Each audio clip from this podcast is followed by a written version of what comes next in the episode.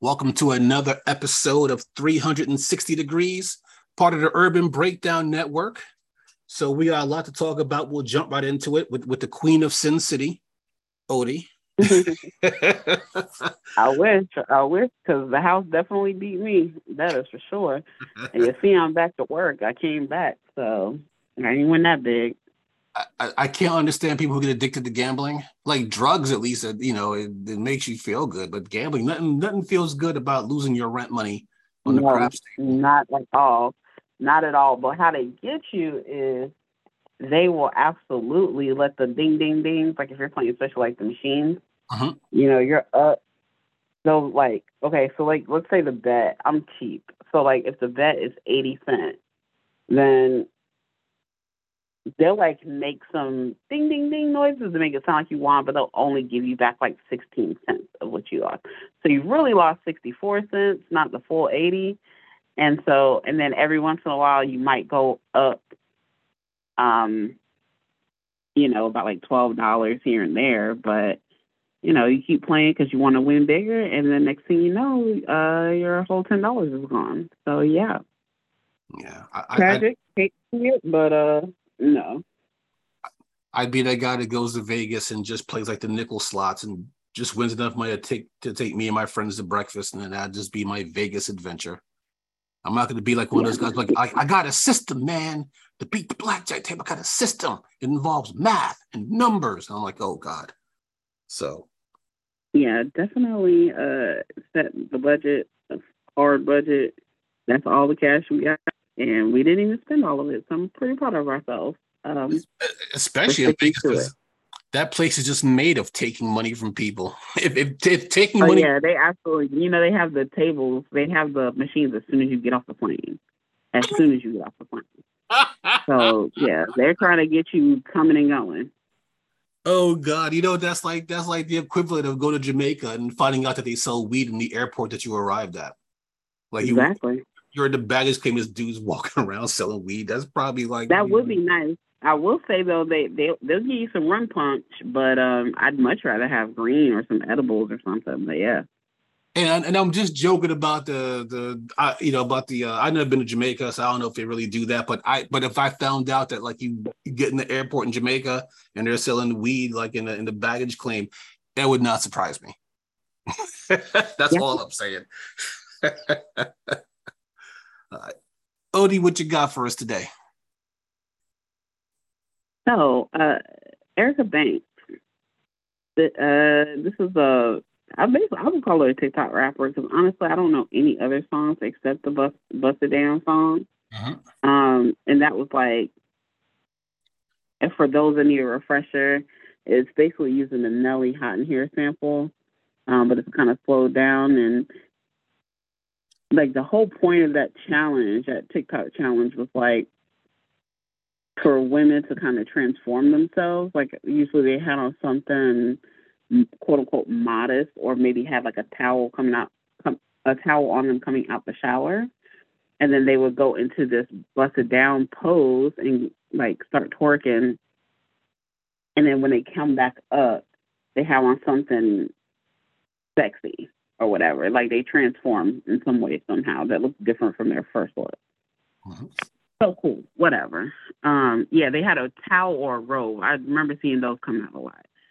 But whatever. Definitely not the challenge for me, but whatever. Good on the women that decided to do it. Um, so it, from what I can tell, don't look like she's been up to very much because, I mean, that was like a like a smash when it when it hit social media. Um, and I even heard it like on satellite radio a couple of times. That song, um, but I'm trying to think of a TikTok artist that has like really capitalized very well on this. Um, I'll say Muni Long, the Hours and Hours girl. She um she's an R and B singer, but he has uh, she has a single on the radio right now um, she's written for other artists. She's been she's been doing music for a long time. So, in all fairness, I mean, it's not really the same because I don't know what Erica Banks has been doing before this, but I'd never heard of Muni Long until TikTok. So as far as people that use the TikTok platform to like really catapult their career, I feel like she's a good example of that. Muni Long, Erica Banks, not so much. Uh, at this point, like I said, I can still only think of the one single, but recently, the reason we're talking about her is because she was. It looked like she was headlining a pep rally, and it's like when you think in terms of like how big that song was and what where she could be, headlining a high school pep rally is not it. it. Is not it. Um, but I'm not here to rag on her for headlining a pep rally. What we're here to talk shit about is the fact that she was twerking on these teenage boys at the pep rally. And there's a lot wrong in this clip. Um, there's definitely grown men as well. Like he's trying to hold them back, but he's also like smiling and shit. Um, I don't know, maybe that's a nervous smile. I don't know what the fuck that is, but yeah, she uh yeah, she was twerking on some high school boys. I thought it was gross. Yeah. But I, you know, I, I joked about it, and we joked about it in the pre-show, and I'm like, you know, you haven't really done much when like Wikipedia, like if you look up like Beyonce, or even if you look up like uh like Beyonce or Kanye or something like that, they'll have like their Wikipedia page and they'll have a link and it'll have a link to their discography. And if you're somebody who's done like a whole lot, like a Lionel Richie, you'll have like your page as an artist and then your page as like a writer. As a writer. You know, mm-hmm. like yeah. That. But when you, you know you haven't done much, when you just have like it's just your just a one Wikipedia page, and then they just slap your discography in there, and they're like, "Yeah, it's not that much, so just put on one page." Like we're gonna, we're not gonna waste another URL on this artist to have a, a a, a, separate single, I mean, a separate page for their uh, for their stuff. So yeah, you know what? That you know that's fine. I, I look at it like this: you figure she has one album that came out this year. Oh, it came out in June. So, and then it doesn't say like how it did.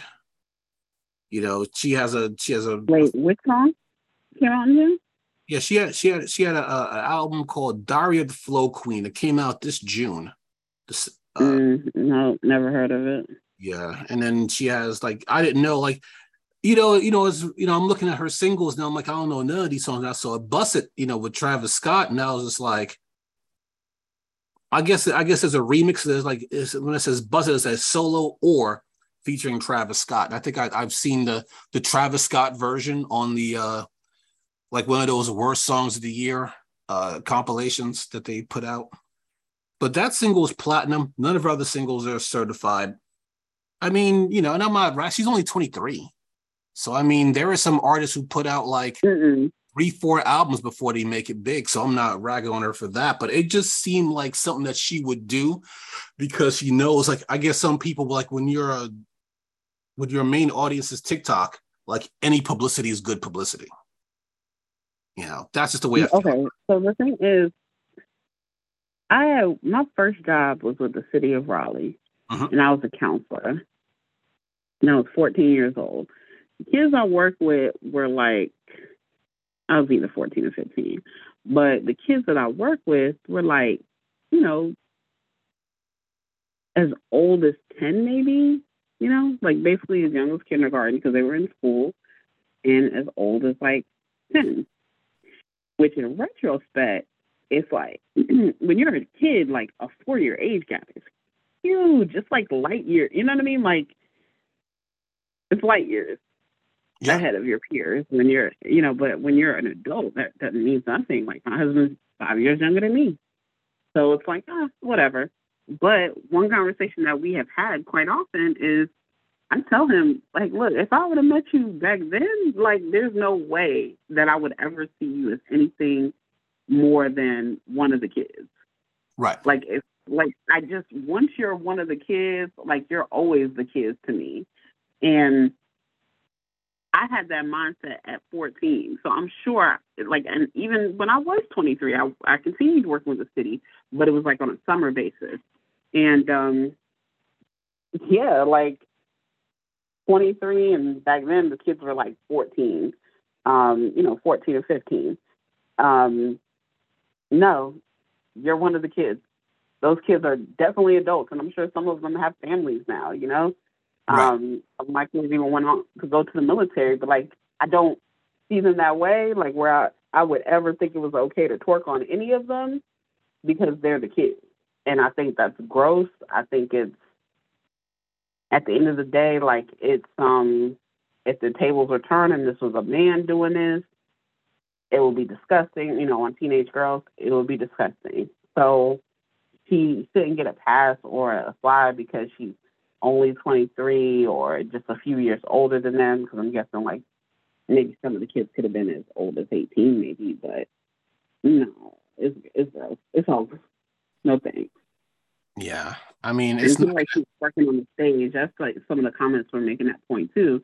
You know, it's not like Megan, where Megan's working on the stage, or she brings somebody on stage, you know, who's a consenting adult, and then they enjoy the show that way. It, she was twerking on several boys as they egged her on. Like it was weird. Yeah, I will give the kids credit though. So I'm I'm glad that nothing weird happened where they like try to touch her or anything like that. Right. So their their parents seem to be doing something right there, but he ain't had no business doing all of that. You know, here, here's how much of an asshole I am.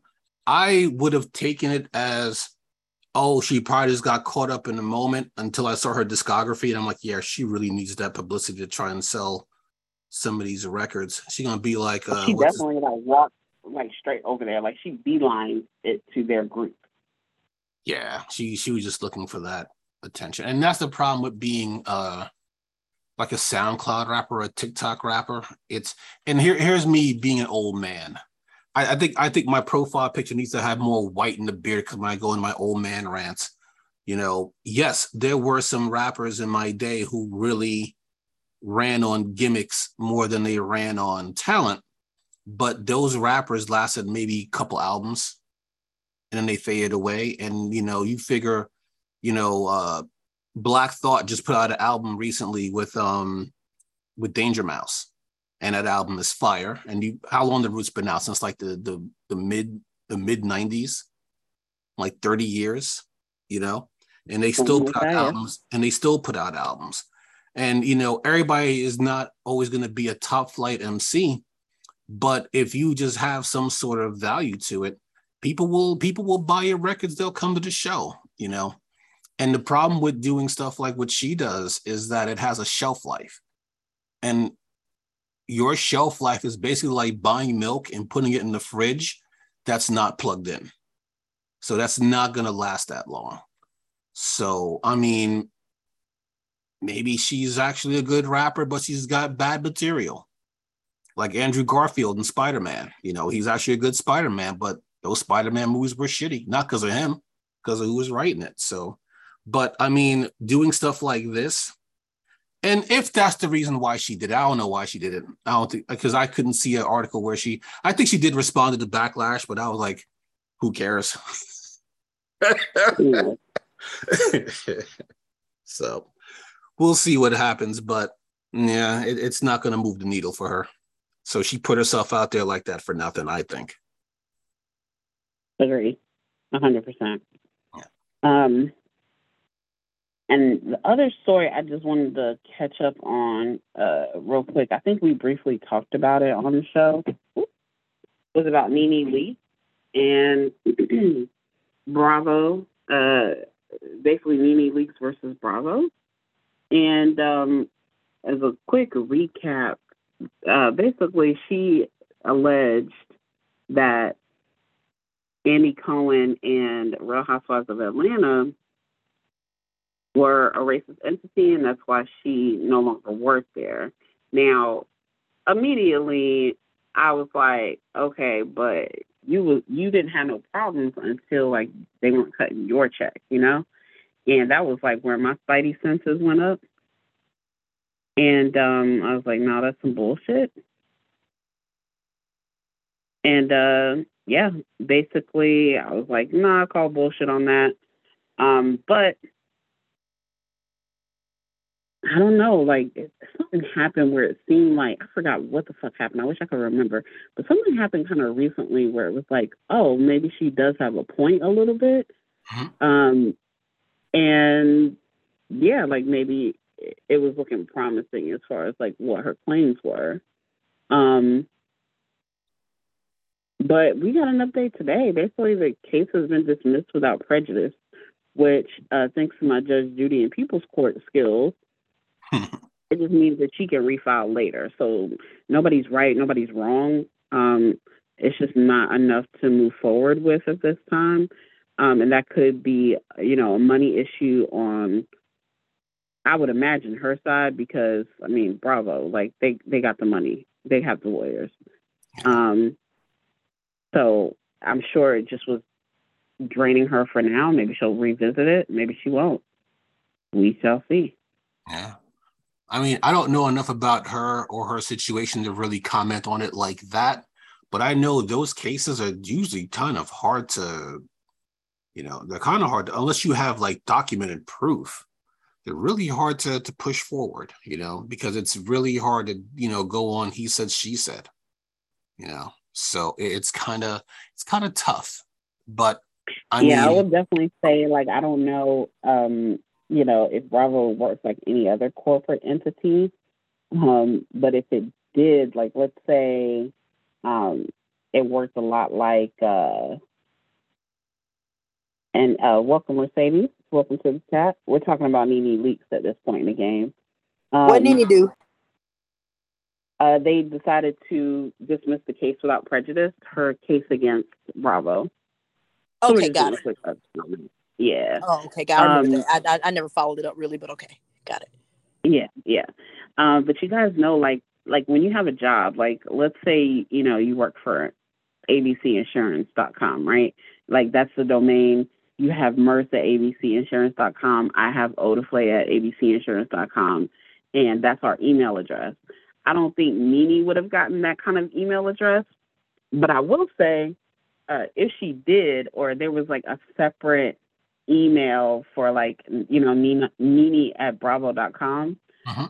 Hopefully she has made sure to forward any correspondence from that email um, over to her personal email, especially like if any wrongdoings were made in writing, um, or if any of her grievances were made, if they were made aware of them and put in writing, usually by email. Um, I've had to blind copy my personal email in the past. Just to make sure that if I got fired or had to suddenly leave the organization, I still had access to those emails. Right, right. So hopefully she was on top of her business that way. But like I said, if I kind of don't believe her, but I think some stuff resurfaced where Kim Biermann, Zolciak, or Zolciak Biermann, whatever her name is, um, said some problematic things and was not reprimanded for them, which does add some validity to her claim. So I don't know. We'll see if she spins the block on this one. I'll give you an update if she does. Yeah. So. Well, that's all I got. All right. All right. Well, I, I figure like this. Since we're talking about lawsuits, I, I got a few quick hits before I get into the meat and potatoes of the day. This is not going to be such a dark half. Usually my half is the dark half. I don't even think I have any politics in here, but I will say this. There's a and actually I found out this was this happened about a month ago. It hasn't really moved forward yet. But there's a class action lawsuit going on against Sony, against the PlayStation. And uh, I'm not going to spend too much time on this, but they said um, they accused Sony of avoiding disclosing a defect that supposedly causes the system to shut down during gameplay, resulting in lost progress. The suit alleges that Sony is not only aware of the problem, but also has knowingly sold millions of PS5s with the same issue. As a result, the plaintiff's lawsuit filing aims to have Sony pay damages as punishment for the alleged inaction. Now, I will say this about Sony. Uh, Sony stuff, I mean, I have PlayStation 1, 2, and I didn't I never got a PlayStation 3. And I'm glad because PlayStation, I mean, these you figure these countries, I mean, these countries, these corporations are worth billions and billions of dollars, and they love cutting corners.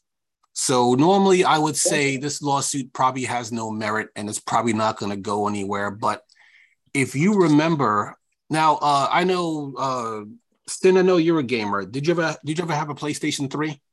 Yeah, I've had all of them. Yeah. Yeah, I even got the I finally got the five. And um I haven't noticed a defect with mine yet though. Well, here's the thing, and this is why I think that that suit's not going to go anywhere. It's basically right. because uh, a lot of that stuff was fixed with uh, they had a whole bunch of patches that may have fixed it. Now, somebody said that you know uh, maybe there was one patch that undid something else, and maybe it started again. But usually, stuff like that they they fix it with patches, you know. And if there's a yeah game, with software updates, yeah, the developers so, will fix it. Yeah, I mean, so it doesn't have any merit. But the only reason why I want to talk about is because I figure, you know, with with with these companies, they love to cut corners. Like you figure like this, and I don't know if this is hundred percent the case with with Sony on this, but if they have a project, right? And then they say, instead of just saying, hey, we're going to take all the time and money we need to make this right, they'll say, hey, if you come in under budget, we'll give you a bonus. And usually the easiest way to come in the budget in a project like this, skimp on security. You know. So you figure, if I remember correctly, I was trying to find something to back to back myself up on this because when Target had that big leak like five or six years ago, and I'm I'm matter of fact, you know, uh, an example I always use one of my uh, one of my supervisors when I you know was still going into the office, they got a uh, their credit card company called them because someone tried to use their card to buy airplane parts in California. And they were just like, nah, we're not going to put that through. But her card was part of that Target leak. Now the Target leak, if I if I'm right, was an inside job. You know, mm-hmm. and that's why and that's why they were able to get to all that information like that. With Sony, it was external. Their security just wasn't strong enough, and somebody was able to hack in and get up to you know and at that time they had like 77 million people on uh, on the playstation network and expose a lot of their information now the now the hack wasn't bad enough with sony it was the fact that it took them a week to let people know hey uh your information got compromised but the and then they had a class action lawsuit against sony but the problem is it's in their terms of service about their their their bullshit reaction time was actually in their terms of service, which nobody reads. If you um, you remember the um red ring of death that the Xbox had? Yes. Was that was that software related or was that hardware related? I can't. That was remember. hardware. That was hardware related okay. because it happened to me. But uh, Xbox fixed those for free. So basically, okay, I thought so. You know, when when that happened to mine, I actually uh, I shipped it to them and then they uh they fixed it and shipped it back to me for free. Okay, so, got it.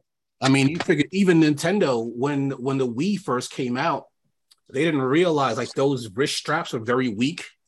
Yep. so when, I remember that too. When people were swinging them around, the wrist straps would break and the remotes would go flying and go flying to people's break TVs. Yeah, Nintendo was actually replacing people's televisions. When they had to. And then they, of course, they had to make a stronger wrist strap for people. You know, Sony does bullshit like when the with, with, the original PSP, when when they were literally breaking in people's hands. You know, it's oh know, my god, I remember that. You know what they said?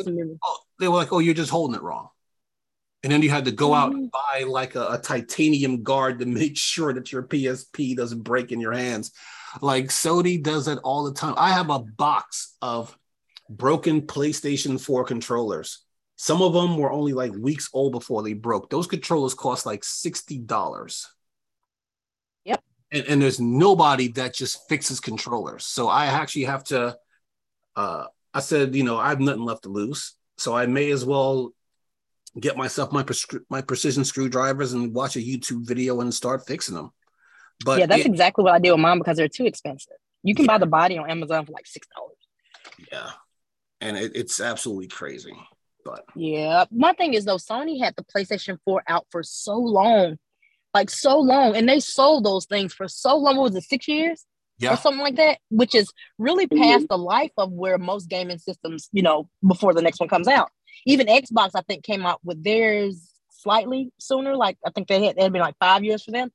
But yeah. they skimped out on so they made so much money downloadable content, so many other things, selling the consoles, selling the ones that were um they had one version. I didn't. Have, I think they had one that was digital only at one point.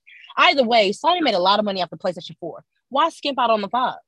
Why not put everything into it? Because your consumers have been waiting. They yeah. waited longer than any uh, more longer than Nintendo fans, longer than um Microsoft consumers for Xbox. We waited a long time. So I feel like I know you said it may not stand up, but sheesh. Yeah. It's kind of messed I, up on a corporation like Sony's part. Basically, I mean, all they, I mean, put it like this Nintendo, out of those three companies, Nintendo is usually the best. When the Wii U uh, underperformed, uh, the only people who took pay cuts were people at the top. So the CEO and then all the executives took pay cuts after the Wii U underperformed. They didn't affect anybody at the bottom. So if you're at the bottom, you still kept your jobs, you still kept your bonuses and your pay. Everybody at the top, all the executives, took pay cuts. You know, mm-hmm. so the the you know, and I'm pretty sure the Japanese they have their own things going on, but you know, at, at least with Nintendo, they try to be honorable about these sorts of things. But Sony, yeah. Uh, so we'll we'll we'll see what happens on that. You know, I'll tell you something. I no, let me ask you. Let me ask you, ladies, a question. When you go to the supermarket, do people still wear masks? No. Um, I, I some I have seen a few. I have seen a few, but it's like a handful. Even with myself, I only really wear it out when I know I'm like sick, like congested or something like that. Mm-hmm. Nobody really wears it mm-hmm. anymore. Yeah, I, the same thing in my supermarket. Like, I'm one of the only people walking through with a mask on. Like, like most of the workers stop wearing them. So the pharmacy people still yeah. wear theirs, and then yeah. there's a there's a handful of floor workers who still wear theirs. So I wear mine when I go to supermarket. Now, usually when I go get Chinese food, I don't normally wear it because I'm not really sitting by the, the person behind the counter that long. Let's first behind the counter, she wears her mask, so I don't mind not having mine. But most places where I know that there's like a lot of people, I always wear my mask. If I take an Uber, I always wear my mask, even though they don't require it anymore. And it's just, you know, it's just common courtesy. And the only reason why I wanted to talk about this is because I found out something extra that really pissed me off.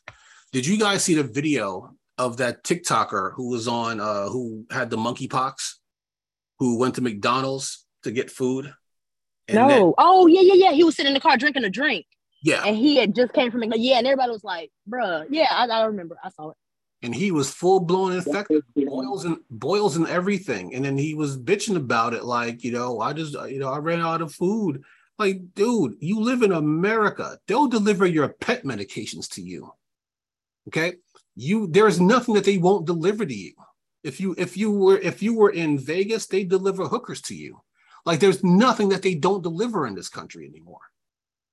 Like literally nothing. Yeah. And you mean to tell me you had you had to go with boils all over your body like Job after God made that bet with the devil. That's always my favorite story because the God, the devil just happened to be hanging out, you know, just talking, you know. And he was like, Oh, Joe is my Joe's my dude. And he was like, hey, he's only your dude because you give him shit. And he was like, Oh, yeah, I'll just take it all away and cover his body in boils. And you know the worst part? I read that in the children's book, and they just showed Job sitting there with boils all over his body every boil expertly illustrated. That's like this jackass. And here's the thing about that video that I did not know until I read a more recent article about it. He's supposedly a music artist. I'm not even going to say his name because I'm not trying to give him any clout. But mm-hmm. he's he, he's actually a, a, a TikTok music artist, and the song that plays at the end of his video is his song. And that's the only wow. reason, that's the only reason why I'm talking about it because I was just like, because I'm like, because first I was like, who was that stupid and ignorant. I'm like, okay, he's just trying to. That's a weird way to push a single, you know. Well, my my thing is though, even with that, there are people that have COVID that are still going out. Like even even though his his issue is like you can physically see the problem. We know monkeypox is contagious, but people still go out with COVID all the time. They don't they don't they won't tell you that. Yeah, yeah. I mean, my friend just finished getting over COVID. She had it twice, you know, but she works in a she works in a doctor's office you know. So there's always people, all you know, she's always been around people, and she ended up catching it twice. My nephew caught it right before, you know, he's in the marching band. And it was like this would be like the last performance. And then now, like that's his last year with the band. So he had to miss the last performance because right before he tested positive for COVID. And I'm like, that's gotta suck. Like you wouldn't believe. And people are just so inconsiderate about it. They're just like, oh, it's like the flu. And I'm like, really? Tell that to the nah. that died of COVID. Yeah, I'm, I'm not gonna lie to you. I've had COVID, I think, four times. Um, and I it's no. The long term after effects, um, like for example, like breathing, your lungs, and all that stuff, that stuff real. It's real. It's not like the flu. I've had the flu, flu plenty of times in my life, and I just get over it in about four or five days, and I go back to normal. COVID definitely causes some problems along yeah. the way I mean, that you can't heal from. Usually, when I get the flu, I'm down for for a couple of days, and then you know, then I'll I'll be all right enough to take call because I work I work customer service at home. So I mean, if I'm at the point where I just can't get out of bed, that's one thing. But you know, but these are the first couple of days are the worst, and then after that, for me, I kind of snap back enough. Where I'm like, okay, I can. I don't want to use any more of my sick days. I, I can take calls, you know. But you you remember, um, you guys remember when COVID was lasting like two weeks, and yeah. now the most recent strains at best are three to five days. Like it's one of those things where, it's one of those things where, um, either society has built an immunity to it or I don't know how to put it. It's, it's weird now. Like it two weeks, there's no way something can last on your body two weeks and cause zero damage. Yeah, I mean, they're still measuring the after effects of COVID, and then the same, you know, with you know, I mean, there is a monkeypox vaccine. I mean, I think we had, I forget how many millions of uh you know things in storage. Like i had to look up today like how many cases are in north carolina you know as that's where we are. Well uh senior south carolina right?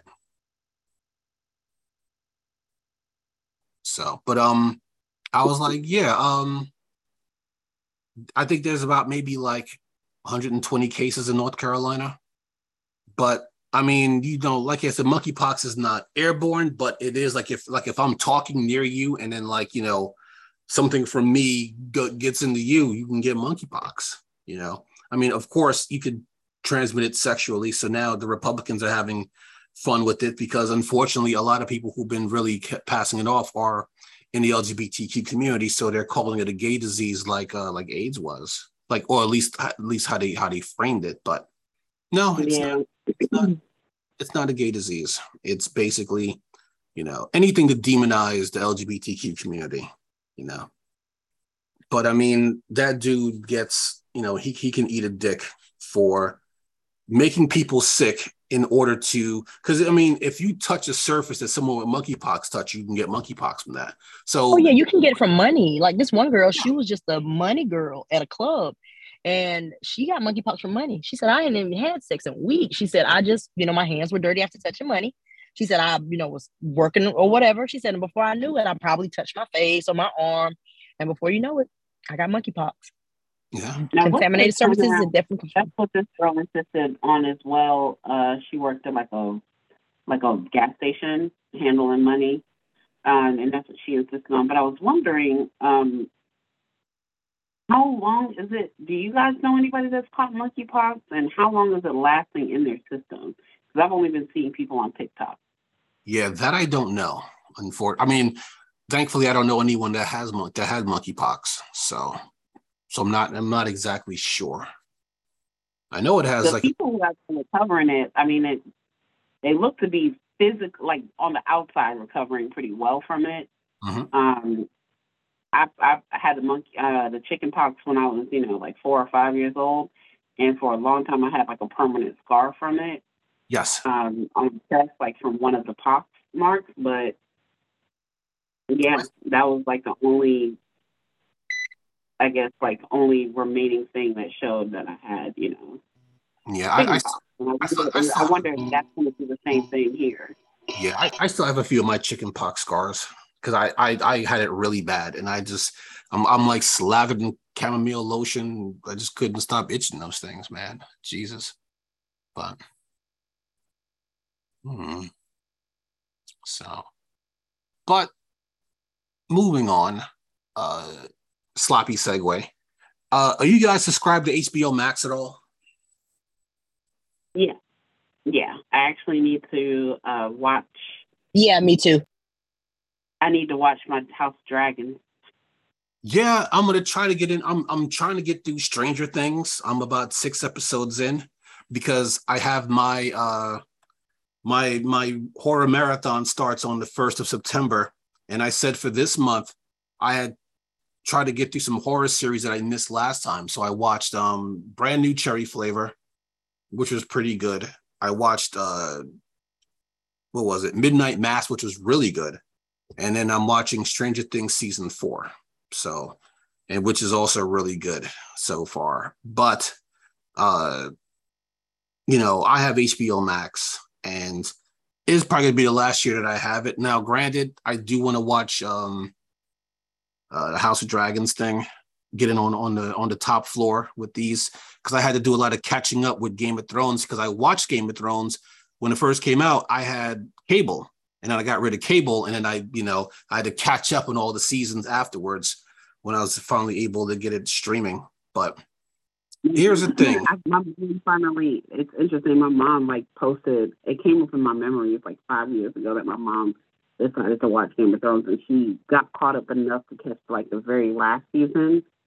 Um, so I was so proud of her for doing that because I'm just like I never like she's really not into sci-fi. So for her to like really enjoy the series, I was very proud of her, especially because I recommended it to her. Um, and she was rewatching it again because she said she was going to get ready for House of Dragons. so I said, "You and me both, sister." But I, I should go back and rewatch it because there's so many things that happen. I'm just like sometimes I forget, and it's like, damn. I, I mean, it was a long time, eight seasons, but yeah, yeah, I do. I do enjoy HBO Max. That's the short of it. Absolutely, but we talked about it either last week, the week before. HBO Max uh, they merged with uh, Discovery Plus. So now they're doing that thing. Ooh, that they, I'll take that. Yeah. Now for me, I'm just like ah, Discovery Plus. Mm. It's just basically just like how MTV was like, hey, we'll do reality shows. Discovery Plus, like, hey, remember the time we were teaching kids about dinosaurs? Let's just all do re- let's do reality shows now. You know, I don't really have a lot of you know faith in Discovery Plus, but now they're doing that thing when they when they do mergers is that they just start cutting jobs because now you have the number one bane of corporations, the investors, because the investors want more money, more money, more money, more money. But here's the thing: the investors don't actually work for the company; they just put the money in, and then they make everybody run like gerbils in a wheel, and then they just collect the benefits. We talked about carrier air conditioners a couple years back, where they were making good money. These guys were starting at 20 bucks an hour. They were unionized. And then they were like, hey, you know what? Let's just move everything to Mexico because we want to keep getting that increase every year after year. So only way we could do that, move everything to Mexico. Where we could pay people in pesos as opposed to actual US dollars. So HBO cut 17% of his workforce, right? And then they just had a list. Now, granted, a lot of these shows I never really heard of. A lot of them are children's shows, but they cut like 36 shows from HBO Max when they're streaming, right? Nothing of any real consequence unless you love children's shows, right? Like Elmo. I wonder, I wonder though, semi-related question. Do you think they got PPP money over at HBO? Oh, I'm pretty sure they do. All, all those corporations got PPP money, whether they needed it or not. They all they all took that money. You know, even Kanye West, who I'll talk about in a moment, this motherfucker's a billionaire and he took PPP loans. Yeah, all, all these cats took those PPP loans and then probably got them forgiven. And then they were just like, oh, yeah, well, we got to cut 17% of our workforce now. So HBO is on some bullshit, and I could just see me dropping HBO Max after this year. We'll see what they do. Any more shenanigans?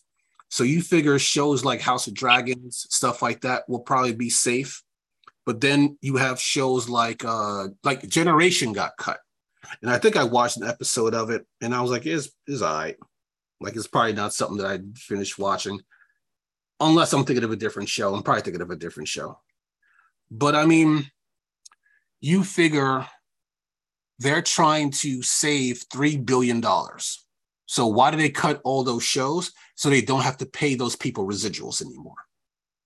So now they're doing their quote unquote cost, their cost cutting stuff, right?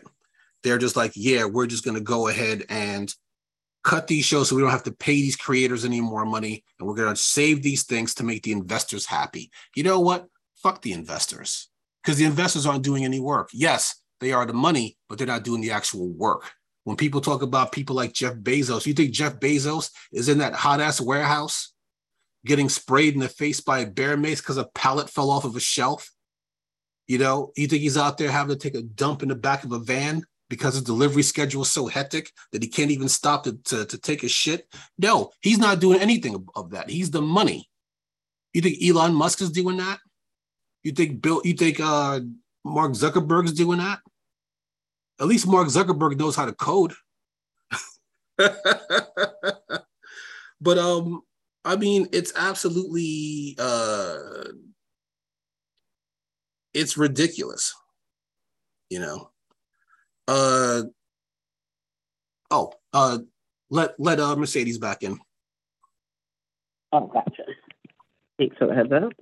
Yeah. Yeah, she she got a call it kicked her out.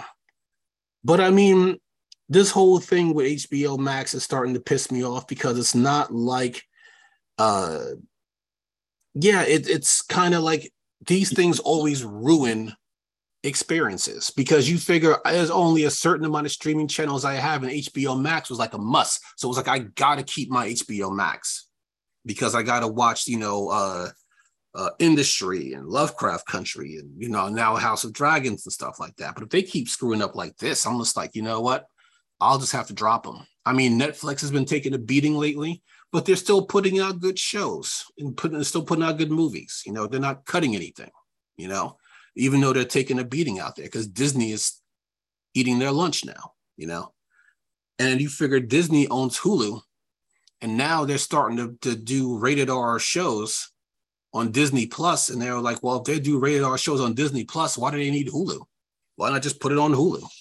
You know, they're all part of the same family. But I mean, you figure, you know, I work customer service, you know, so you always have to, like, if you're in an industry like uh, like an HBO Max or a Showtime or something like that, you always got to worry about corporate ghouls tinkering with stuff to quote unquote make it better, and then they got to cut you. You know, mm-hmm. they got to cut jobs to make it work for the investors. HBO, look, at the end of the day, I feel like it's fuck HBO. Uh, let's not forget how they treated uh, what's my show? Oh my gosh, I'm think I'm drawing a blank on the name, but it was a black show, Lovecraft Country. Oh yeah, yeah, yeah. You know, I mean, they they they brought in the numbers. They got nominated for the Emmys and still got cut. So it's uh, and, and, yeah. and I'm, I'm, that's why I'm kind of apprehensive to watch because I'm afraid I'm going to like it, and I know there's not going to be another season. You know, yeah. I'll, I'll, tell you what, President Prescott. Look, uh, if you make a show, it's got to have a final season. Even if there's only two seasons, got to have a final season. You can't just. There was a, uh, there was a, um, a, a show, The Glades and the show ended on a cliffhanger. The main character got shot at his wedding. And we're like, okay, who shot What like what happened? And then they were like, yeah, they got canceled. What? Now we'll never know. I mean, you know he's gonna live, he's the main character, but at the same time, it's like, holy Jesus God. So but um Oh, uh, blues in the waiting room. I don't know why I'm not getting like the push notifications. That's weird. But um, yeah, he said in that group chat. He never said anything in. You know, so oh. I put it in there. Oh, okay. Yeah, but um, I, I don't like these mergers, and I don't like when they take something that's actually good and then just muck it up because the investors want more money. You know a bunch of candy asses in suits who just throw money at stuff and then want, want, want more money thrown back. They don't even do shit. They don't even make decisions. The only decision they make is, hey, get out there and make me more money because I invested in you. So we'll we'll we'll see how that goes. Speaking of jackasses, do you guys do you guys shop at the Gap at all? No, not since I was a child. like a teenager, I mean. Uh, what, no, what, maybe for the kids, but rarely, never myself. Yeah, I, I never understood uh expensive garbage that people buy. Like people talk about going to these parties, like these rich people throw parties. Talk about like young rich people, and then they they they give people like for showing up at their party, they give them swag bags. So it's just bags filled with expensive garbage, just so you could say I was at Cassidy's party or I was at Taylor's party. You know, may have like a freaking iPad in there for all I know. Who knows? Like an iPad and a Movado watch and or some dumb shit like that and people just love buying expensive garbage just and i mean kanye had a line like that in one of his songs. He was like i went and spent 400 bucks on this just so i could say man you ain't up on this you know? I mean i mean they also have these people like the shirts with the holes in them. They like to look homeless. Yeah. That's cool you know, I mean, eh, I, I, joke. I mean, it's an old comedian's joke about people who go camping, and I'm just like, I, I work hard to live indoors. Now you want me to go outdoors and just cosplay as a homeless person living in a tent? You know, when when most of the country is two paychecks away from actually living in a in a van down by the river. So yeah, I don't want to do that. But Kanye West has a uh, a, a, some hoodie that he made and I seen these these hoodies, and I'm like, these hoodies are not really stylish. They're just hoodies, man, and they cost two hundred and forty dollars. But because of Kanye's artistic vision, you, you they're not going to fold them. You don't. They don't put them in hangers. They he puts them in a, in a giant trash bag display, and you have to dig through the trash bag to find your size. So it's not like you can go to a person who works at the Gap and say, "Hey, I need a, a, a extra, extra, extra large," and they they hand you, they pull out extra, extra, extra large for you. No, you got you. When I was a kid, I'm a bit older than you guys, but we used to, we used to go to the big box store. Well, back then, the big box stores were like odd lots. it's not like now where it's like you know all fancy and whatnot. And then they would have sneakers in a giant bin, and they used to call them skips. Like that was our our name. Like oh yo, like your mama bought you skips, and they were in a giant bin, and you had to mm. dig through the bin to find your size. That's like so. I can imagine doing that for a pair of twenty dollars sneakers. I can't imagine doing that for a hoodie that costs two hundred and forty fucking dollars. And then when Kanye West got checked on it, not even checked hard, they asked about the whole trash bag thing. He was just like, you know, like, don't stifle my artistic vision. I'm like, that's not an artistic vision. You think you invented something? The person who invented the fax machine invented something. Okay. You just told people, yeah, you're not worth having a person actually help you in the store. But the reason I don't really give a fuck, I'm gonna tell you why I don't give a fuck. I'm not even mad at this. Is because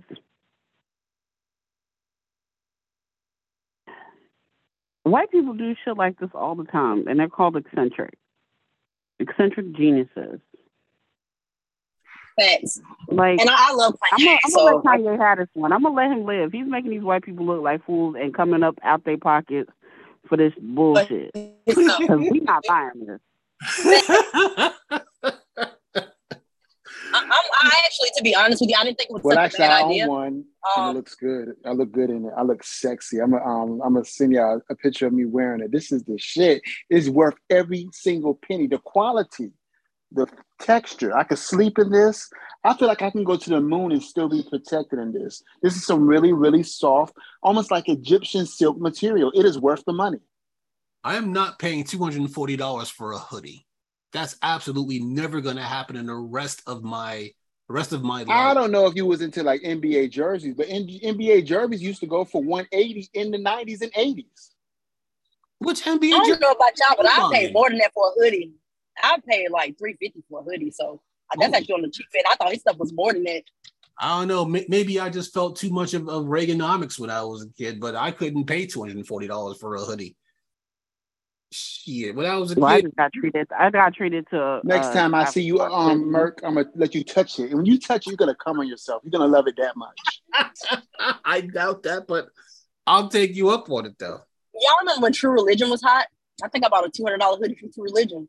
I mean, it's, they still mm. exist. I still buy True Religion, but it was a lot more expensive about six, seven years ago. And that yeah. was me with Girbaud, uh, like in the '90s. So I know exactly oh, yeah. what you mean. Yeah, yeah. Coogi, Coogi out it. I think the most I ever spent on a single clothing item that wasn't a, a suit, that wasn't like a, a, a blazer, was a one time I spent when uh, Feli was making jeans, and I bought a pair of Feli jeans. Those things cost me ninety dollars you know, it's the first time I ever decided that, that, you know, I know people iron their jeans all the time, but that's the first time. They usually, you know, I take them out of wash, I hang them up, and I just wear them. Like I felt like, okay, I spent ninety dollars for these jeans. I got to make them look good. I'm gonna iron these things. I, I'm reading, I'm reading the tag to make sure I iron them right, so I don't ruin my ninety dollar jeans because I was never buying another pair. Like I buy jeans now, and jeans cost me like thirty five dollars. I get them on Amazon. Like I'm not really a clothes horse but I couldn't pay. And maybe I'm just old because I never remember a like two hundred and forty dollars. Like that was like a leather coat when I was a kid, like a like a like a, a, high. Bomber was like two hundred and fifty bucks, and now people paying two fifty for a hoodie that you have to dig out of a trash can. Like I'm a homeless person, and I'm just like, and I know, and I'm not gonna do what other people were doing, and they were like, "Oh, you're ragging on the homeless people." No, I'm not. I'm not going to go that far with Kanye. Like, I don't think Kanye is insulting homeless people by having to dig out of a trash can, out of a trash bag. I'm not going to do that to him, even though I don't like him like that. It's also not homeless people digging out of a trash bag either. These are rich people who are willing to. It's a little different, you know. Yeah. Yeah. Exactly. It's not like he's putting it out on the curb and then like dehumanizing these people. Like they choosing to dehumanize themselves. True. Well, the clothes were once on a hanger. He took them off. yes, I did read that. I did read that he wasn't having that. So yeah. it's not like the, cl- the clothes have never touched a hanger. This was his choice. Yeah. I'm just like, and then I'm just like, yeah, I'm pretty sure that I would love to dig through. Uh, I mean, granted, I mean, people go through clothes all the time, right? Like if, if there's a clothes thing on the shelf, someone's going to be going through those clothes. But in the age of COVID and monkeypox, I got to sit there digging through a trash bag. That everybody just put their greasy hands all over the clothes. I mean, granted, you're supposed like when you buy clothes like that, you're supposed to wash them before you wear them anyway. You know, the only time the only time I'll just wear them right out of like is if it was like wrapped in plastic, and I'm like, okay, I could just wear it right there. But usually, if I buy clothes like that, you know, you got to wash them first because you know it's it's what to do. But I don't know. I, I couldn't. I guess because I'm old and cheap, and live paycheck to paycheck, I just couldn't imagine me spending $240 on, on a single piece of clothing that wasn't a blazer.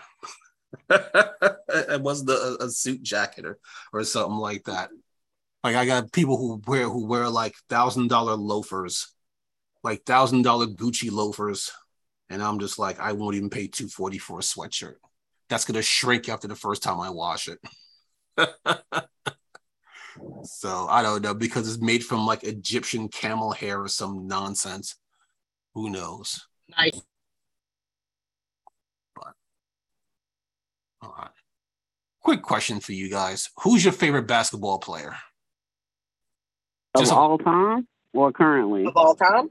Currently, currently, who, who's who's your favorite player? Oh wait, wait. Um, do they have to be playing in the league right now? No, Dennis Rodman. I, I, I heard he was going to try and rescue uh, Brittney Griner. I'm like, Brittney Griner, yeah. Like, he does have he does have a way with dictators. I'm just saying.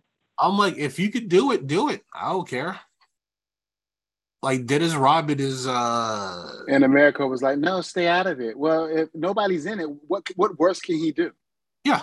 Exactly. I mean, exactly. put it like this uh, about Dennis Rodman. I hate to rag on him but if you get kicked out of North Korea for being an asshole, you maybe he can rescue Brittney Griner. I don't know. I hope so. Jesus Christ, I hope so. But I mean, we all knew Putin had a plan for Brittney Griner. He wanted to trade her for that merchant of death guy. and that's what's gonna have to happen, or or she's gonna be there for the next what seven, eight years. Or so are they are they still considering that? I don't think they're. Well, yes, last last last I read they were, but that was like last week, maybe mid last week. Right. Yeah. Okay. Okay. Okay. Because I remember them mentioning before they ever sentenced her, and I never heard anything else about it again. You know, everybody's like, "Oh, why she had to go play in Russia?" I'm like, "Yeah, because her her day job doesn't pay that much." I mean, you got scrubs in the NBA making. Let's say 150,000. That's decent. I mean, it's not NBA baller money, but you're not bringing in NBA baller attention. I don't you make know, 150,000. Only one of us who probably make that right now is Mercedes. I, I, That's I, a lie. I wish. I, I, look at it like this. Bill Bill Burr is one of those guys who like I agree with, but I don't agree with him out loud because he, he's gonna get me canceled. But he was like, you talk about how women, how feminists failed the WNBA because he was like, those stands should be filled with feminists who are out there screaming, faces painted, showing their tits to the camera. And nope, they're not out there. They were like, why are you why are you putting it on men? Because no, I mean, and I'll say this, uh, at least for me, no man that I've ever known in my life has ever said, you know, it'd be cool if women had their own basketball league. It's one of those things that just happen, and, and some people, some of my friends support it, some of them don't. None of them hate it, but they're just like, well, I just don't really want to watch women play basketball, you know. And uh and I mean, some of them are. Just- I've been to one. I've been to one NBA game. Um, it was when I used to live in Connecticut, and it was so garbage. I didn't see a. See, I see only seen two out of the thirty-seven people that were there, and um, those things that you sit in, what are they called? Bleachers that can yeah. easily fill ten thousand. Because this was at UN. This was at um Connecticut College, Connecticut. You know, UConn. Mm-hmm. Um, thirty-seven people maybe. I, I might be under exaggerating. I give it fifty. Um, I only seen two women, and they didn't even look like they wasn't women that you or I would holler at, Merc. They were women that like women. two, two out of the fifty people, two, with the exception of um, the staff and the exception of the coaches, um, and any um, you know helper bees. So as actual observers, two out of fifty people. They're so up in arms about, oh, give them equal pay, give them money, let it be comparable to the NBA. Only reason LeBron gets what he gets is because of the attention that that market could put in his pocket. They wouldn't just pay him out of pocket like that. Yeah. And the WNBA has been eating off of the NBA since its conception. They've never ever been in the red or in the black, ever been in the black. Yeah. I mean, and that's why a lot of these women have to go to other countries to supplement their income because you know they make like a fraction, but then again, they but they don't. One hundred and fifty thousand. That's decent. I don't make one hundred and fifty thousand. I survive. I mean, granted, you make less than that in the G League for NBA. I mean, NBA, some of those G League dudes only make like 40 grand a year, you know? So they don't make a lot of money, but it's a development league. So you don't expect them to be making like three, four mil. You know, you expect them to make, I mean, a Hanmonegger in the NBA is probably making like $2 million a year, you know, to, to sit on the bench and make sure that the bench is, is even. so they have enough players to start. That's their only role to just you know to, to fill the head count. But i mean like uh so mercedes who's your favorite basketball player? Um of all time for me it's kevin garnett. But currently i would say somewhere between steph curry and i don't know i like steph. I like his um, style. I'm not a real big nba fan. I'm more of an nfl football type. But mm-hmm. um I would say all time would be Kevin Garnett, and then right now, currently, I got my own Steph. That's about it. What about you, Mr. Blue? Coming up, I would say it would be Patrick Ewing. Oh yeah. Um, currently, I probably have to go with Curry. Yeah, coming up, it, it, was it was a tie between Patrick Ewing and and Shawn Kemp. I had both of their jerseys when I when I was a kid. I said, I'm out there playing basketball in my Patrick Ewing jersey, wearing wearing a pair of decals. Wasn't nothing wrong on my knees. I just wanted to like Big Pat. so, but right now it would probably have to be LeBron. Like I'm a big, I'm a big LeBron fan. Did I like his whole the decision thing? No, I thought that was bullshit that he did that. But I mean, overall, I'm I'm a huge fan of LeBron. Now, Odie, who'd you say your favorite player was? I don't know if I if I got yours or not. So, like as I just said right now, um, yeah, uh, what's the name? The we just talking about Dennis Rodman. Oh, you did say you did say Rodman. Okay. Yeah, but I mean, of all time, Ray Allen, oh, and currently playing in the NBA. On a serious note, um, I guess LeBron. I like I like LeBron. Yeah. I also got about T Mac. That's I mean that's a throwback one, but yeah, T Mac. Yeah. Now, I, I, I will say one thing. There was some dude like LeBron had, you know, he has that show on HBO, the barbershop, right? Where he's just sitting in the barbershop with like super famous people just shooting the shit. Like I think one day yeah. like like Whoopi Goldberg on there, and you know uh, Mary J. Blige was on there, and other NBA players and stuff like that. And it was actually, you know, I, I kind of like that. So I catch it every now and then, you know. And I, I got to tell you, um, people, LeBron had a, uh, a little diatribe about Boston, right? And how people in Boston are just racist as fuck. And, you know, he gets, you know, they'll, you know, they'll, they'll yell racial shit at him and, you know, he'll just, you know, I mean, sometimes he'll, he'll clap back at him, but most times he's just like, it's just Boston. That's just, they're just racist like that. And there's some some nameless nutsack on YouTube. And only reason I mean not on YouTube, on uh TikTok. Only reason why I know about this because I watch Young Turks and one of their people talked about that video. This guy, and I had to transcribe this, okay? He said if police officers, or, and then he talked about even one time somebody in Boston threw a beer at him, right? So he says if police officers are supposed to accept being shot at as being what they signed up for, then being taunted and jeered by fans and having the occasional beer thrown on you was part of the job for professional athletes. And I was like, neither one of those things is true. Okay. Cops don't sign up to be shot at. That's not a part of their job. It's a it's a hazard of being shot at. But like we like we mentioned before, nobody right. nobody sees a cop by himself like yo, I'm gonna murk this dude because he's by himself. No one does that. Okay. And being having a beer thrown at you when you're playing basketball is not what you sign up for. It's just people just disrespecting fans and just, I mean, you know, disrespecting players and just thinking, oh, because I bought a $40 ticket to this game, I own you. That's absolutely not true. Like this dude, like when people hate on people like LeBron, none of their arguments make sense at all and then you got the the king of all hater. Like a matter of fact, what LeBron says about Boston is not something that he just made up. Boston is a deep. I mean, when it comes to their sports fans, they are deeply racist. There was a, a there was an older. There was an older guy um, that was recently talking about that too. Yeah, I mean, I can't um, remember his name. Like, if you called it, I'd be like, yeah, that was him. But I went to school in Massachusetts. The whole state is racist. I mean, I don't know if you guys are baseball fans, but there was a baseball player, African American, named Torii Hunter. And Torii Hunter is actually he was a really good baseball player. Like matter of fact, he's he's retired now. He's on the Hall of Fame ballot. Probably not going to make it, but just the fact that he's on the ballot, you know, that's actually really good. But he talked about he had his he had a very uncommon no trade clause he played for like three different teams. He started with the Twins, then he played for the Angels, then he played for the Tigers, right? His no trade clause was basically you could trade me anywhere you want to except for Boston. Never trade me to Boston. And he said it had nothing to do with the organization or the players, had to do with, with the with the people that live there. Because every time he goes to Boston, he gets called the N-word. He's like, I can't bring my family here. You know, and people think that that Boston thing is, I mean, granted, Philly fans are insane, but Boston fans are just kind of racist, you know?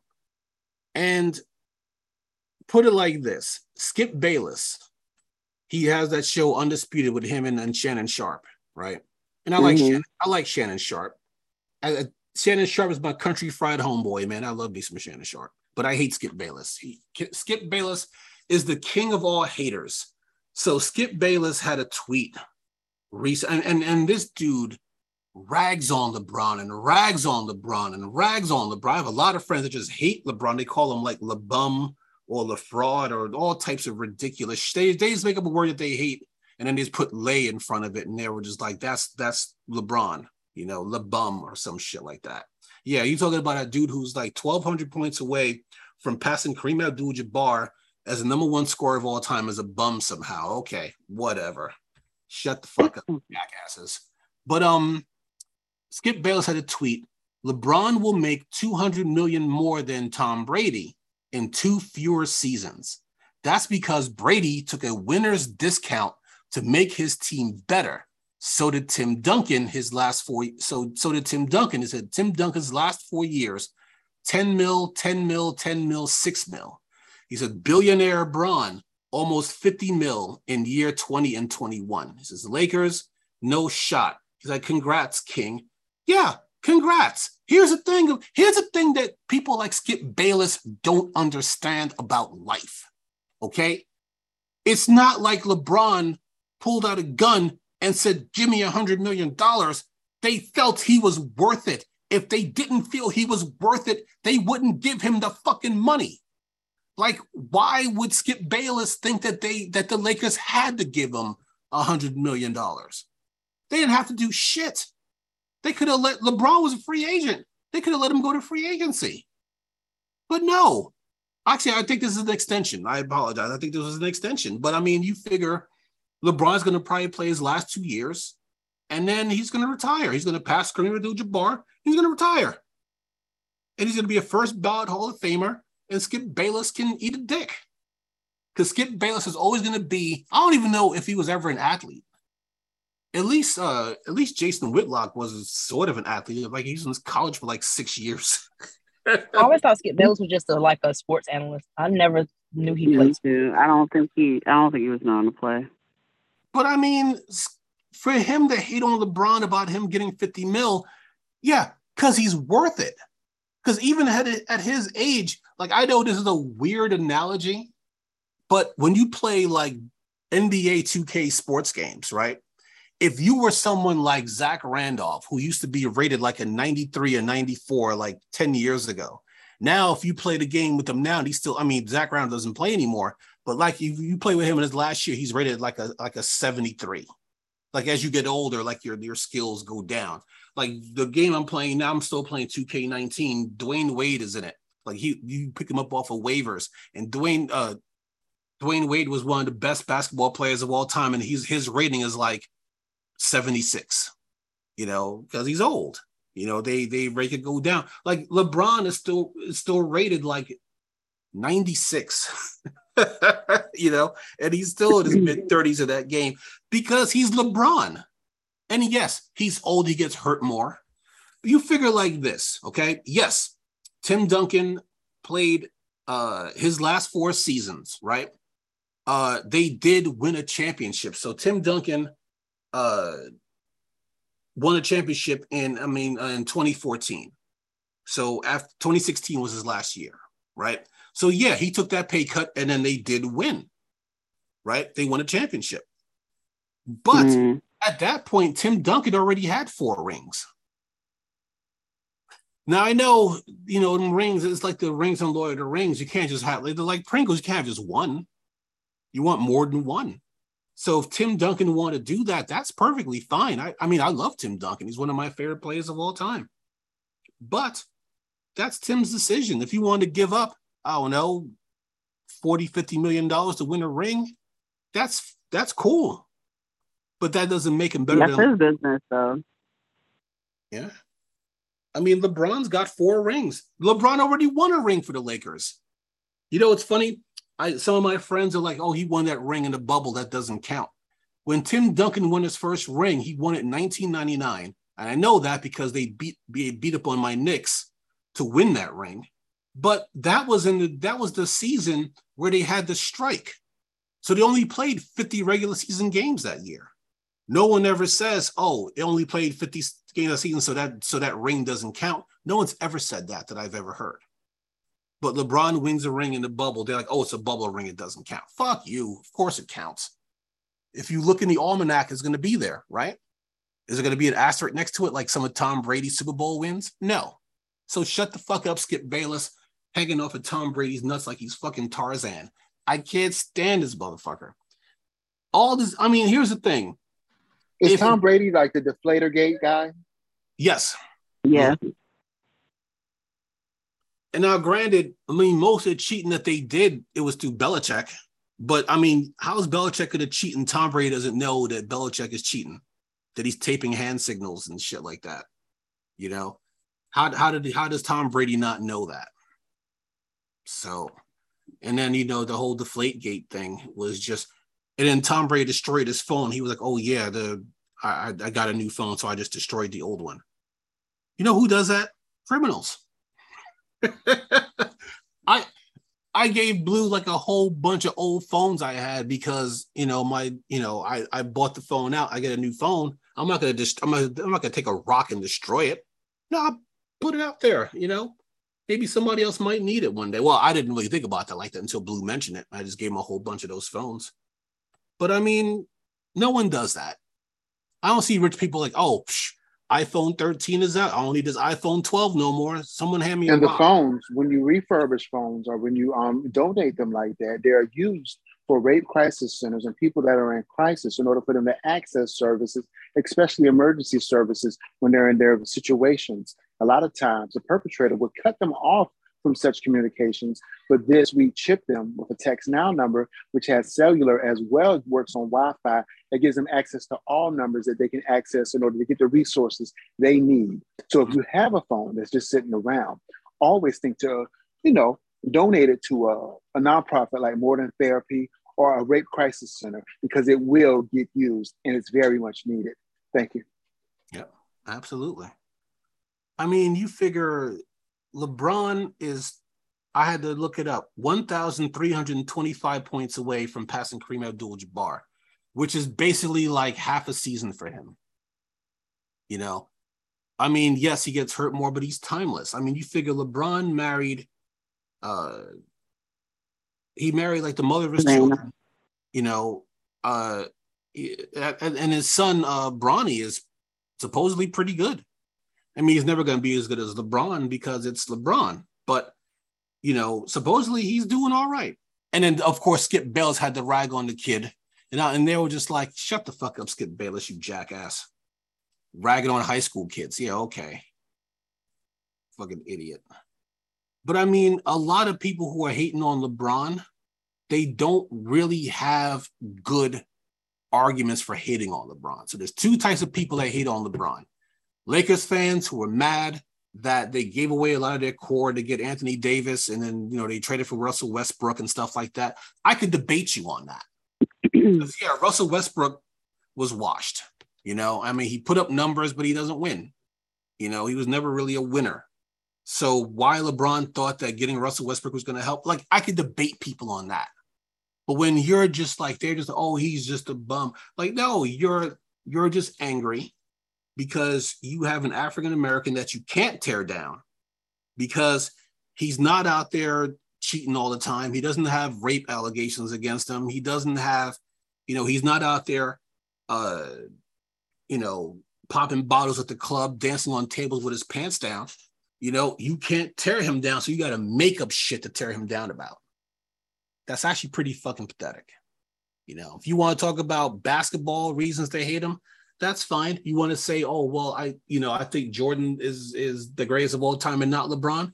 I'll debate you on that. You know, we'll pull out the almanacs, we'll pull out the numbers, and we can have a constructive discussion.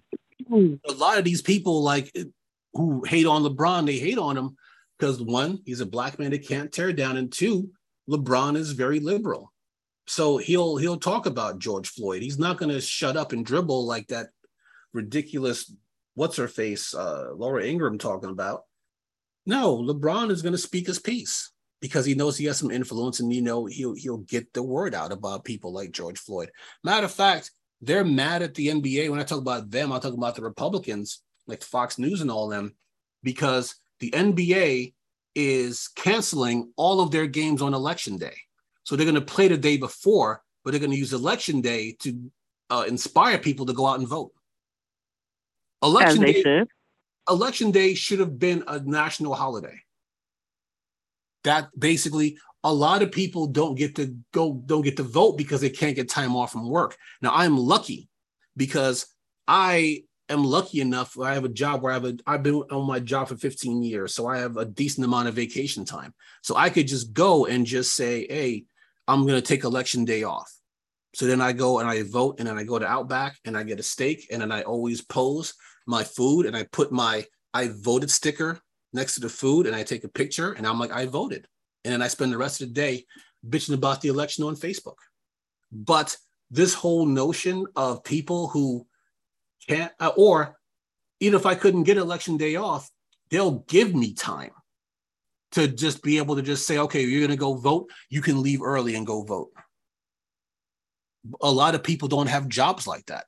So my job, I could do that. You know, I work customer service at my job. You can't go to, you can't work at like Hardee's and just be like, oh, I gotta, I'm gonna take time off to go vote. You better, you better get your ass in that kitchen. Start, start making them fries. They don't give a, sh- they don't give a shit at all. And a lot of people got jobs like that where they can't get time off to vote. And then with the whole voter suppression, they are cutting off early days. Um, Odie, you remember um when they had the um, I forgot what they used to call it, souls to the polls where on Sundays, when they had early voting on Sundays, they would have mass and then they would jump on the big buses and go vote after church. So they stopped. Mm-hmm. So they yeah, that was, that was before my time. remember yeah. that. But they, they used to call it souls to the polls. So they got a whole bunch of black people go to church and have mass, and then they would just be like, all right, let's go vote, y'all. And then they go vote. You know. Okay. I mean, that sounds that sounds fun. Sounds yeah. like a moment. It's definitely necessary. I think I feel like I talked about this, but fuck it, whatever. Um, basically, uh, trying to get down to the to the reason that we might have been redirected, and I was just thinking about like how much privilege we had. the The story basically surrounds our trip to the our trip to the DMV as my husband uh, was undergoing his name change. Mm-hmm. And uh, we went to the DMV and we had made the appointment like, you know, months in advance, you know, as is required nowadays. We made this appointment, went down to the DMV, and basically they were just like, nope, don't have any availability. Like they weren't doing any walk ins. And so we couldn't do a walk in. He wasted like half the day at running around to various DMVs and couldn't get in. So he made an appointment all the way. And now, also, too, like the reason he ended up making like a last minute appointment or we scheduled the appointment in Smithfield initially, and the guy told us, "Oh, you're not um, you actually have to go through the court system to do your name change. Like even though you've already been to the social Social Security Administration and you know handed your paperwork in there, you have to have a judge court order your name change. And I was like, that shit don't even sound right. So of course he you know tried to go to the walk-in appointments, wasted time there. Uh, that outlook didn't look too good, and um, bottom line is we were given like all these barriers, but we got to thinking like, oh shit, you know, you have to, you know, obviously when you go to the court, uh, or when you go to the DMV to do the name change, they ask you about voter registration, about registering, re-registering to vote. Yes. Because at first I was like, why the fuck would he? Would there be a barrier to have? Like, why would we have to jump through all of these hoops to do a name change when it's very clear this is your new name, according to the federal government. Right. But I absolutely believe the conspiracy is because they don't want you to register to vote. You know, like just imagine how much of a headache that would be if you go to the election poll and you have a new ID that says a different name than what's on your original license and you're not registered to vote under your new name. You see what I'm saying? So like I was like, yeah, of course he has incentive to lie. We go all the way out to a different county, get an appointment the next day. Lady gave us no problems. We had all the documentation that was there, our marriage certificate and his social security card. That was the whole point. Yeah. No problems. And I was like, wow, like what a what a privilege, you know. But some people can't just up and come from Raleigh or whatever town they're in to choose like the next town over where the DMV is. If you're privy to say, why did he get a name change? I just well, he didn't like his old first name, and yeah, like we're still the Oakways. we're the Oakways. Oh, I like so that. Oh, I like that. Oh, okay. Yeah. Well, tell him, let me get that one. Let me get that old one. I mean, I, I look at it like this, right? I stopped arguing with people on on Facebook because these people know the stuff already, but they don't care. So they just use their little talking points. You know, they they they watched uh, Ben Shapiro like talk down college students, so they think they know how to handle people. So they say, well, you know, there is nobody stopping black people from voting. Uh, did you look at what's happening in Georgia? They said, okay, we're going to make voter ID laws. Great. You need a driver's license? No problem. Uh, or a state ID? No problem. I'll just take my my my my gam gam over to the DMV and get her a state ID. She had had, had she'd have to drive for 10 years. Hers is expired. We'll get her a new one. Oh, well, we're closing down all the DMVs in your area. You know, yep. when you talk about being privileged, I live in Cary, North Carolina. I'm extremely privileged to vote. The longest I, I had to wait to vote was maybe maybe 45 minutes. And that's only because when when we went to vote the printer broke. So they had to because you know like when they print out the, the cards the printer broke. And then they had to call the dude over to fix the printer. That's it. And then they fixed it and they gave you my stuff and i was done.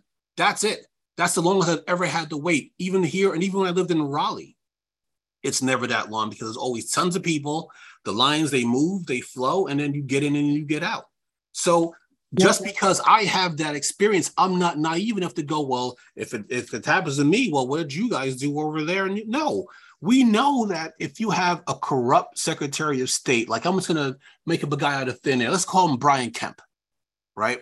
Mm-hmm. If you have if you have a corrupt person like that who was running for governor but was still Secretary of State, who wouldn't recuse himself and purged hundreds of thousands of voter rolls so that he could barely beat yep, as a last as a last fuck you gift on the way out. Yeah. Yeah. So people were getting to the polling place and finding out, oh, there they were purged from the rolls. So yeah, this is real.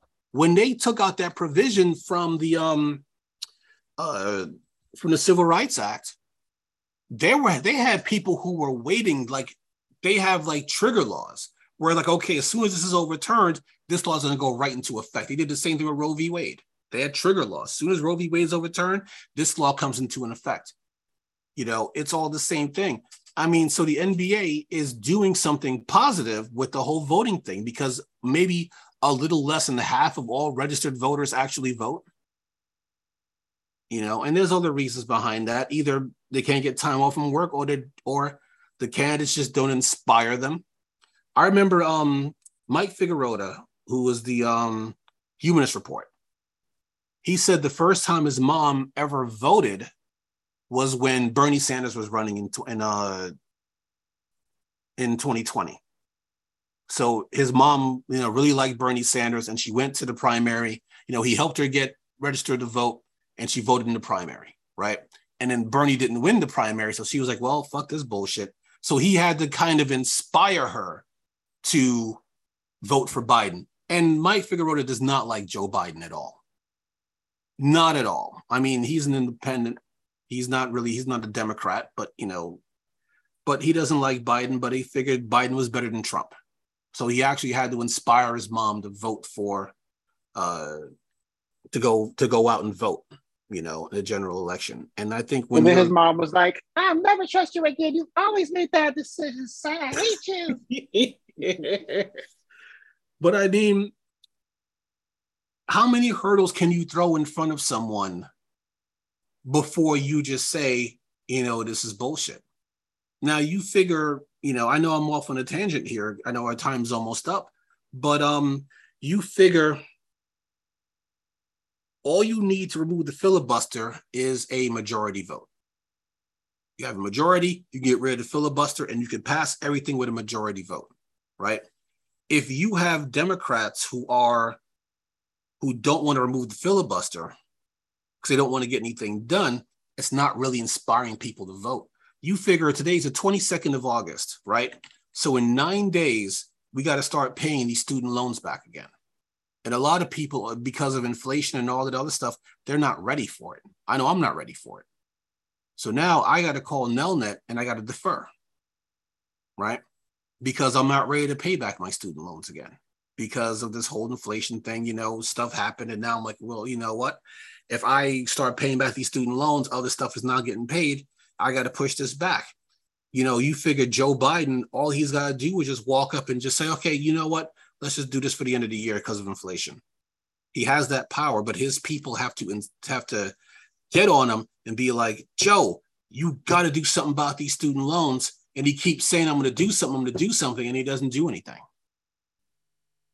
because he just doesn't really care. That's not inspiring people to go to the polls. I think the worst thing that happened for student loan folks is Roe v. Wade being overturned because Roe v. Wade being overturned pushed the polls in the Democrats' favor. Because at first, what was it? Maybe like a couple months before Roe v. Wade, Democrats were set to lose the House and the Senate, right? And the Republicans were so happy they started just talking about all the evil shit they were going to do. And then Roe v. Wade got overturned. So now they're saying, well, you know what? It looks like Democrats are going to are going to not only retain the Senate but also gain a couple of seats because they're pushing forth all these terrible candidates who are either openly racist or like openly white supremacist or they're Herschel Walker or Dr. Oz. Right. And then now they said they may even gain seats in the Senate. And then now they're saying that the Democrats may even retain the House. It'll be close, but they're going to do it. So now, as long as those polls go in that direction, Joe Biden's not going to do anything else for anybody because he figures, well, we'll just ride on that and I don't have to do anything. You know, and what's going to happen is if he does that, young people are going to revolt. And they're going to be like, they're either going to, uh, they're just not going to vote Democrat. So they're either going to vote Republican out of spite, which I don't recommend, or they're just not going to vote at all. You know, like like Joe Biden is the only president I know who can just snatch defeat from the jaws of victory. Because if he came out and did something big, he don't even got to show up no more. Like if Joe Biden just came out and just mm-hmm. said, like, like what Chuck Schumer said, cut fifty thousand dollars out of everybody's student loans. He don't even got to do nothing else. He could just go to sleep from now until December and they'll just win the midterms just like that. Because it's not just young people who would be affected by it, it's old people who can't pay off their student loans who are getting their social security wages garnished because of Joe Biden and his fucking bankruptcy bill that they can't get rid of their they can't discharge their student loans on bankruptcy. Now, now he's just going to be Joe Biden they're like, Joe, you got to do something about this student loan stuff. And Joe Biden's like, has anybody seen my dog Champ? And like, Joe, we told you this already. Champ is dead. Your fucking dog is dead, Joe. Concentrate. Concentrate. Champ, come here, boy. Oh my fucking God. Why is he president? This like I always said about Joe Biden. Joe Biden is basically a scarecrow stuffed with shredded up Wall Street journals. So he is going to lose this. He's going to lose the midterms based on his inactivity. And everybody's like, oh, well, what about these bills that he passed? Have you read those bills? Those bills are bullshit. They're not going to do anything because they let the Joe Manchin and Kyrsten Sinema work their magic for the rich. So the rich are going to benefit. Us, not so much. There's a few good things here and there, I'm going to admit. It's not all bad but it could have been all good. Yeah. I mean, I know I went off on a tangent on what I was originally talking about, but I mean, it's just something that had been bothering me all week with the way the Democrats, like Democratic leadership, don't they spend more time trying to kneecap um, progressives. Um, Ilhan Omar almost lost her primary. She only won by two percentage points. And I was I was listening to the Majority Report, and somebody from that district called in, and he said at the last minute, the Democrats changed the the districting. to favor Ilhan Omar's opponent. So you have people go into polling places. They're like, no, you, you, you're not here anymore. You got to go there. And this is a primary because they don't want people like AOC and Ilhan Omar in office, you know, because they actually want to help people and not help corporations. You know what it's like? It's like watching uh, the cop show where it's like the honest cop always eats alone because he won't take the dirty money. So, but I don't want to end this on on a, on a rant. I will say this as an old head. The new um uh, Black Thought album came out with him and Danger Mouse. That album's fire. And all the guest stars, even the guest stars who I don't normally listen to, I think ASAP Rocky's on there. Run the Jewels is on there. You know, I, I love Run the Jewels. But uh album's called uh Cheat Codes and him and Danger Mouse, who's definitely one of the most underrated producers out there, I think. So you figure he had Raekwon, uh, somebody calls himself Kid Sister, Joey Badass was on there. Um, mm-hmm. Michael uh, Kiano, oh God, I can't pronounce his last name.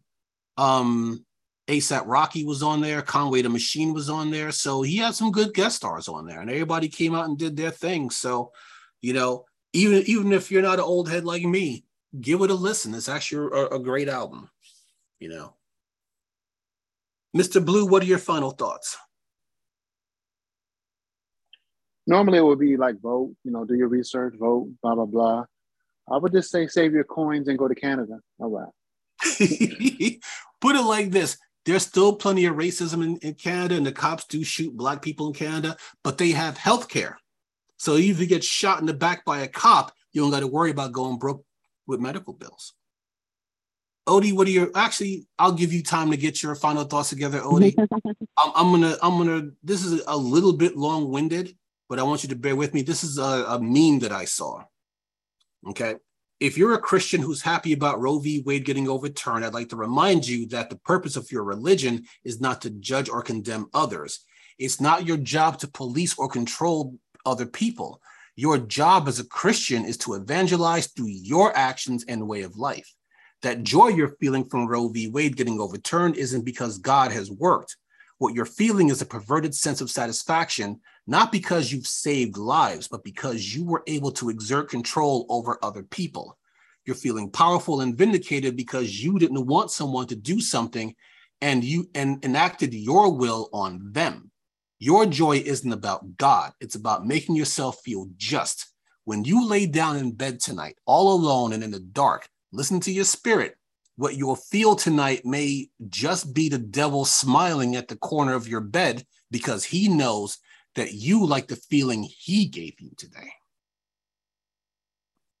I thought that was pretty deep. I just had to share that. Odie, what are your Yeah, bro, did you write that? No, no, no, no, I didn't write that. Mm-hmm. I'm about to say, boy, you got them. You done deep. You need to go ahead and write a book, man. Now that I know you. no, I, I, I, I, I, saw it on a on a meme. On solid the, though. Hey, yeah. say send that send that to me or like message it to me so I can put it on my fa- on my um my page. Yes, absolutely. Thanks, man. Odie, what are your final thoughts? Final thoughts. Um. Hmm. Don't be like the upper rooms pastor, Patrick Wooden, trying to break people's souls because you're worried about what Beyonce is doing. Um, and actually listen to Beyonce when she says, drop it like a thotty. Church girl, don't hurt nobody. That's all I got. So, Mr. Blue, play us off, sir. Damn, yo, y'all preaching tonight, yo. Between Mercedes, I mean, between O and um, Berg. That, that, okay, I feel I wish I had something fancy, something fancy to say like that, but whatever. if you haven't already, please subscribe to the Urban Breakdown podcast featuring hit shows such as 360 Degrees. You can subscribe to Urban Breakdown any way which you push play to listen to your favorite podcast. That's the Urban Breakdown podcast. Be well and be great. Bye, guys.